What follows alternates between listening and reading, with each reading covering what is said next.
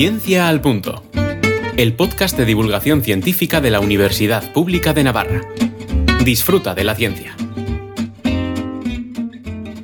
Droga, alcohol, ludopatía son algunas de las adicciones más frecuentes, aquellas en las que, por desgracia, muchas personas caen.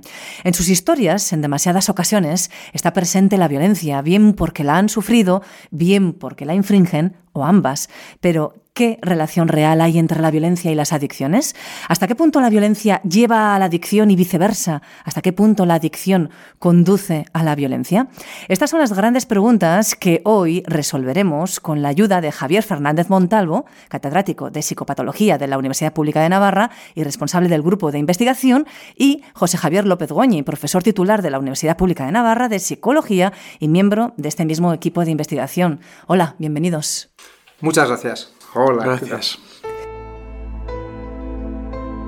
Hoy vamos a tener la oportunidad de acercarnos al mundo de la violencia y de la adicción. Sois expertos en esta temática, pero vamos a remontarnos al origen. ¿Por qué decidisteis investigar este vínculo?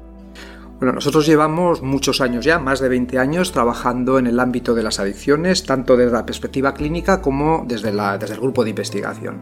Y la verdad que en estos veinte años se ha avanzado muchísimo en todos los aspectos que tienen que ver con las adicciones. Pues hoy en día sabemos mucho mejor cómo es un paciente con un problema de adicción, tenemos desarrolladas eh, tratamientos, ¿no?, eficaces, ¿no?, de eficacia contrastada para afrontarlos, y la verdad que el panorama ha cambiado mucho y estamos en una buena situación. Sin embargo, eh, algo que percibíamos en nuestros estudios es que seguimos teniendo dos grandes problemas, digamos, en el abordaje de las adicciones, o lo podemos hablar en positivo, dos grandes retos para afrontar. El primero de ellos tiene que ver con el número de abandonos. A pesar de todos los avances que comentaba, Eh, seguimos teniendo una tasa importante de abandonos. Aproximadamente uno de cada tres pacientes que acuden a consulta, entre el treinta y treinta y cinco por ciento, acaban abandonando, o sea, no acaban la intervención. Esto es importante porque sabemos que terminar los tratamientos es la mejor garantía de éxito al futuro. Y luego tenemos otro problema, y es que aquellos que sí conseguimos que permanezcan en el tratamiento, pues tenemos en el ámbito de las adicciones una tasa importante de recaídas. Lo podemos resumir en que tenemos un gran reto, que es cómo mejorar esa tasa de fracasos terapéuticos en el tratamiento de las adicciones. Por eso nuestro grupo, las, el grueso de nuestras investigaciones en este terreno, ha estado enfocado no en los éxitos, sino en saber por qué un paciente fracasa. Y cuando hemos ido estudiando este tema y hemos estudiado distintas variables que pueden influir, una que empezó a llamarnos la atención y que además sobresalía de una forma clara era la relación que existe en, con la violencia. De forma que aquellos pacientes que tenían algún tipo de relación con la violencia, bien como víctimas, es decir, personas que habían sufrido algún tipo de victimización o de acontecimiento traumático a lo largo de su vida y que años después aparecían en un programa de tratamiento de la adicción con un problema de alcohol o de otro tipo de drogas, pero también desde la perspectiva de las agresiones, ¿eh? Personas que tenían problemas de descontrol con la violencia y que esto hacía que fuera más difícil el permanecer en el tratamiento. O sea, que visteis que había un vínculo importante que además tenía ese efecto entre la violencia y las adicciones. Efectivamente, además con unas tasas importantes, ¿eh? Prácticamente la mitad de los pacientes que acudían a consulta aquí mismo en Navarra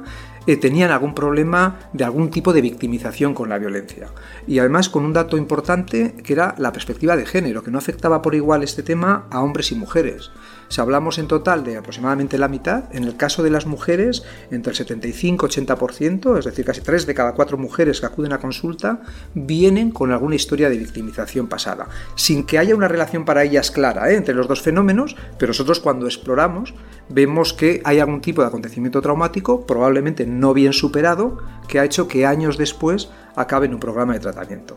Pero además, no solamente que acaben en un programa de tratamiento por la adicción, sino que presentan un perfil más grave que otro tipo de personas que no han sufrido este tipo de acontecimientos traumáticos o de relación con la violencia, un perfil mucho más grave, de peor consumo, y son mucho más resistentes al tratamiento. Es decir, tienen peores resultados terapéuticos. Queda mucho por avanzar en ese tema. Sigue habiendo una censura social importante que se centra más en el campo de las adicciones, en el caso de las mujeres.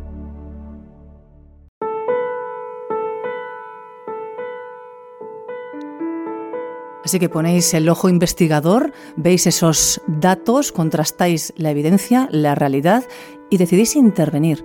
José Javier, pasáis a la acción desarrollando programas específicos de intervención. ¿Cuáles son y qué frutos os han dado? Eh, comenzamos eh, con el tratamiento de las personas que tendían a agredir a sus parejas. ¿eh? Las tasas eran muy importantes, eh, entre los hombres prácticamente llegaban a uno de cada tres, pero en las mujeres también un sesenta por ciento en algún momento habían recurrido a utilizar la violencia contra, su, contra sus parejas. Y encontramos que estas personas agresoras, sobre todo los hombres, no respondían al perfil típico de maltratador que podemos encontrar en, en otros ámbitos, sino que más bien lo podíamos entender dentro del contexto de unas relaciones muy deterioradas con el consumo de sustancias y seguramente muy vinculadas pues, a una ausencia de recursos de afrontamiento de la vida cotidiana. Y eso nos llevó a plantearnos una serie de talleres o de sesiones específicas, doce o trece, porque lo que queríamos era incluirlas dentro del, del programa de tratamiento de la adicción, que realmente se utilizaban mecanismos y estrategias que ya estaban utilizando para el tratamiento de la adicción, pero relacionado pues, a la solución del conflicto o al afrontamiento de, de situaciones con las parejas. Y aquí tenemos que decir bueno, que hicimos un estudio eh, Eh, controlado, un ensayo aleatorizado, y cuál fue nuestra, nuestro alivio al ver que a las personas a las que participaban en, estos, eh, en este programa específico, a medio plazo se reducía a la mitad la tendencia a agredir a las parejas. Y además nos encontramos con que las personas que habían realizado estos programas de tratamiento duplicaron eh, la finalización del tratamiento de la adicción, con lo cual bueno, pues nos quedamos muy satisfechos y vimos que eh, añadiendo una pequeña ayuda y poniendo el ojo del tratamiento en un tema que solía pasar desapercibido a quienes trataban el problema de las adicciones, pues solucionábamos un grave problema que, que tenían estas personas. Dos pájaros de un tiro, pero con una realidad que es la de siempre, ¿no? Cuando alguien Eh, antiguamente caían en alcohol, a la mujer le decían, es la cruz que te ha tocado. Y había maltratos, había violencia en esa casa. Es decir, que era una realidad palpable por la sociedad, pero que había que ponerle el foco y ver cómo volverla en positivo, ¿no? Sí, y además es que eh, hemos puesto el foco en la pareja, pero también tendremos que irlo poniendo en los hijos, en los mayores, o sea, hay mucho campo todavía para desarrollar y para, para poder incidir en lo que, en lo que es, está ocurriendo y lo que hay detrás de, de las adicciones. ¿Habéis intervenido también en personas que fueron víctimas de violencia y con el tiempo han caído en adicciones? Sí, a partir de este resultado fuimos más ambiciosos y lo que nos propusimos fue incidir sobre las historias de maltrato que habían tenido y a la vez intentar que estas personas que habían sufrido maltratos a lo largo de la vida acabasen los programas de tratamiento de las adicciones en mayor medida. Y este es el estudio que acabamos de concluir recientemente y efectivamente, así como eh, el grupo que había sufrido experiencias de maltrato a lo largo de la vida eh, pues abandonó prácticamente en un sesenta por ciento del tratamiento, el grupo que recibió nuestra intervención de ayuda eh, duplicó la permanencia en el tratamiento de la adicción, con lo cual pues todo nos da a entender que efectivamente estos dos fenómenos están muy ligados y que no podemos entender un programa de tratamiento de la adicción sin por lo menos explorar tanto las historias de victimización como las historias de, de agresión o de recurrir a la violencia en, y hablamos en historias además de pareja. De resultados fantásticos en el sentido de que mejoráis considerablemente la vida de esas personas. Los resultados, la verdad, que son que, que están siendo eh, muy buenos y sobre todo eh, que no han afectado, porque un miedo que teníamos es que por introducir ese tipo de programas que los introducimos dentro de los tratamientos habituales para la adicción, que en los resultados en lo que tiene que ver con las adicciones no fueran tan buenos, ¿no? Que por vestir un santo, por decirlo así, desvistiéramos a otro, ¿no? Y lo que nos hemos encontrado es que es todo lo contrario, que es decir, que cuando aplicamos estos tratamientos combinados, bien a aquellos pacientes adictos con problemas de control de la violencia, pero también a estas personas que vienen con historias de victimización, no solamente no empeora el tratamiento de la adicción, sino que también lo mejora, es decir, mejora su situación con respecto a la violencia y mejoran también los resultados en relación con la adicciones, ¿no? Con lo cual matamos efectivamente dos pájaros de un tiro, ¿no? ¿Y tenéis evidencia de que también funciona en cuanto a las recaídas? Es decir, ¿permanecen en su, se puede decir, abstinencia en adicciones? Claro, como aban- eh, abandonan menos y, y completan con una mayor frecuencia el, el programa de tratamiento, de esto sí que lo que tenemos evidencia es que completar el programa de tratamiento es la mejor garantía que tenemos a día de hoy para prevenir las recaídas, ¿no? Entonces disminuye también las tasas de recaídas a medio y largo plazo.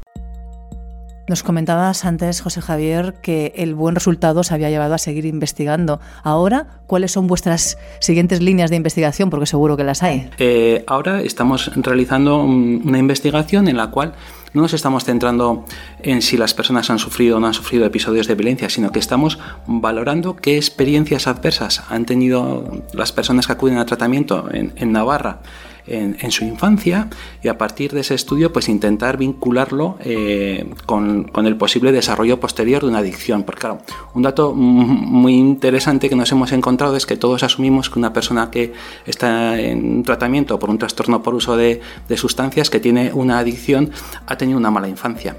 Pero cuando hemos revisado eh, empíricamente en, en estudios eh, controlados, en estudios orientados a ellos, apenas hemos encontrado dos o tres estudios que pueden decirnos que hay esa, esa vinculación, y ninguna ha sido, por ejemplo, en Europa. Entonces ahora estamos eh, específicamente eh, entrevistando a todas las personas que acuden a diferentes tratamientos por, por adicción, para explorar primero qué experiencias adversas han podido tener, y luego pues para ver si efectivamente hay una vinculación entre esas experiencias adversas y, por ejemplo, pues no tener una serie de de estrategias de afrontamiento del estrés, o a la hora de afrontar pues las distintas frustraciones que nos podemos encontrar en, en la vida cotidiana. La ciencia necesita su tiempo, pero la impaciencia también es innata. ¿Qué os está diciendo esos resultados preliminares que estáis obteniendo? Pues a ver, el problema con estos resultados preliminares que, que ahora te voy a dar es que tampoco tenemos dónde compararlos, porque estamos siendo de los primeros. Entonces, sí que te puedo adelantar, por ejemplo, que la sensación es que apenas el noventa por ciento de las personas que acuden al tratamiento presenta al menos una experiencia adversa en la infancia. Esto, bueno, yo creo que a nivel general probablemente lo podemos encontrar en todas nuestras historias, pero ya que un cincuenta y siete por ciento presentan cuatro o más experiencias adversas, pues, pues parece que, que, que da pie a pensar que, que hay bastante relación. Además, cuando nos encontramos que algunas de las más prevalentes son pues el maltrato físico, casi el treinta por ciento de las personas, o el maltrato emocional, casi el cuarenta por ciento, ¿eh? Y otro tema que también nos lleva preocupando y que ha surgido a la hora de valorar, ¿no?, la gravedad de estas personas que acuden a tratamiento, es que prácticamente un sesenta por ciento ha, ha presentado a lo largo de su vida ideación suicida. Y este también es otro ámbito que, que, sobre el que estamos pensando intervenir y, y sobre el que estamos investigando. Cuando una persona presenta una patología, un trastorno psicopatológico, esto no sale porque sí, sino que habitualmente va acompañado de una historia de vida que le va conduciendo a esta persona de una determinada manera y acaba manifestando algo, ¿no? Y esto lo estamos encontrando. Nosotros trabajamos mucho en el campo de las adicciones, pero si nos metemos en otros trastornos psicopatológicos, como pueden ser los trastornos de la alimentación, por eh, decir un ejemplo, pues probablemente detrás también veamos historias de vida no bien resueltas, o personas que han acudido, que han acabado desarrollando un trastorno porque no han sabido cómo afrontar bien la situación que ha ido pasando a lo largo de su vida, ¿no?, el desarrollo de su vida, ¿no?, y acaban desarrollando o una adicción, una bulimia, un problema de anorexia o cualquier otro tipo, ¿no? Los trastornos psicopatológicos no surgen porque sí, sino que habitualmente van acompañados, ¿no?, de, de cómo, va, cómo te vas conduciendo en la vida y qué tipo de experiencias, ¿no? De ahí el foco que queremos poner ahora en ver cómo influyen estas experiencias eh, adversas a lo largo de la infancia en el desarrollo de un problema, en nuestro caso las adicciones, pero que se puede aplicar a cualquier otro trastorno.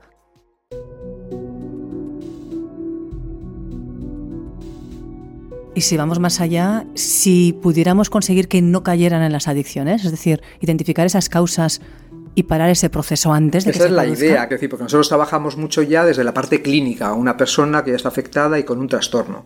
La idea de extender estos estudios para ver qué factores ya más iniciales pueden influir es precisamente ya no para tratar, sino para prevenir, para poder identificar qué factores están influyendo en que una persona acabe desarrollando un problema, y luego igual el problema es lo de menos, porque esto va a depender de las circunstancias, pero qué es lo que hace que no pueda afrontar de una forma, digamos, psicológicamente adaptativa lo que es su día a día, y poder intervenir precisamente de forma más temprana para prevenir que se den estos problemas, ¿no?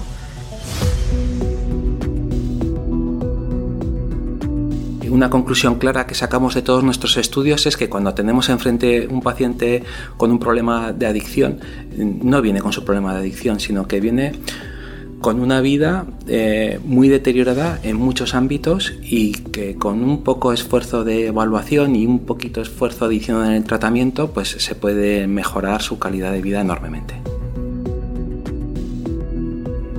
si la violencia está detrás de muchas historias de pacientes adictos y solamente nos centramos en tratar la adicción, podemos tener un éxito a corto plazo, pero el problema real que está motivando que esta persona tenga problemas, sea una adicción o se derive a otro tipo de problemas, sigue estando presente. Entonces, o atajamos, digamos, el problema de raíz, las historias de vida no superadas que han hecho que una persona acabe desarrollando una adicción, o si no, las probabilidades de fracaso son muy altas.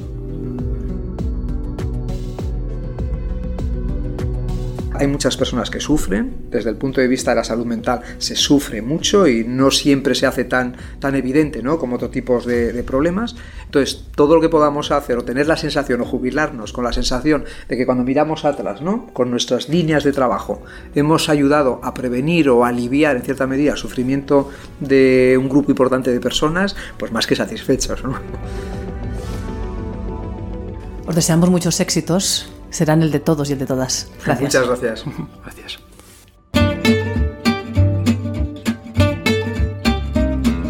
Ciencia al punto. El podcast de divulgación científica de la Universidad Pública de Navarra. Directo a tu mente. Con la colaboración de Gobierno de Navarra y la Fundación Española para la Ciencia y la Tecnología. Ministerio de Ciencia e Innovación.